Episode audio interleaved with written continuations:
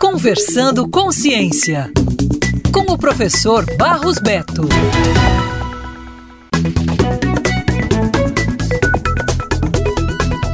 Na última semana, em 17 de outubro, foi celebrado o Dia Nacional da Vacinação. No Brasil, onde desde a década de 1970 contamos com o Programa Nacional de Imunizações, a queda da cobertura vacinal nos últimos anos tem preocupado médicos, cientistas e pesquisadores pela possibilidade de retorno de doenças como a poliomielite, por exemplo. De acordo com a Sociedade Brasileira de Imunizações, desde 2015 não conseguimos atingir a meta de 95% de cobertura vacinal de rotina contra a polio em menores de um ano. No ano passado, o índice chegou a apenas 69,9%. A primeira campanha nacional de vacinação contra a poliomielite ocorreu em 1980. Entre 1968 e 1989 foram registrados quase 27 mil casos da doença no Brasil. Em 1986, com o objetivo de tornar as campanhas de vacinação mais atraentes para as crianças, o artista plástico Darlan Rosa criou o personagem Zé Gotinha. Mais de três décadas depois, o personagem já testemunhou gerações de brasileiros sendo vacinadas. Em 1994, as Américas receberam o certificado de eliminação da doença. Segundo o Ministério da Saúde, o último caso no país foi registrado em março de 1989, na Paraíba. A Organização Pan-Americana de Saúde alerta que, apesar de o Brasil ter recebido o certificado de eliminação da polio, para evitar que o vírus volte a circular, é fundamental manter as taxas de cobertura vacinal altas e fazer vigilância constante. Os números alarmantes das últimas campanhas fizeram com que o Brasil fosse classificado pela OPAS como de altíssimo risco para a reintrodução da doença. Os sintomas da poliomielite incluem febre, dor de cabeça, dor de garganta e dores no corpo, vômitos, diarreia, prisão de ventre, espasmos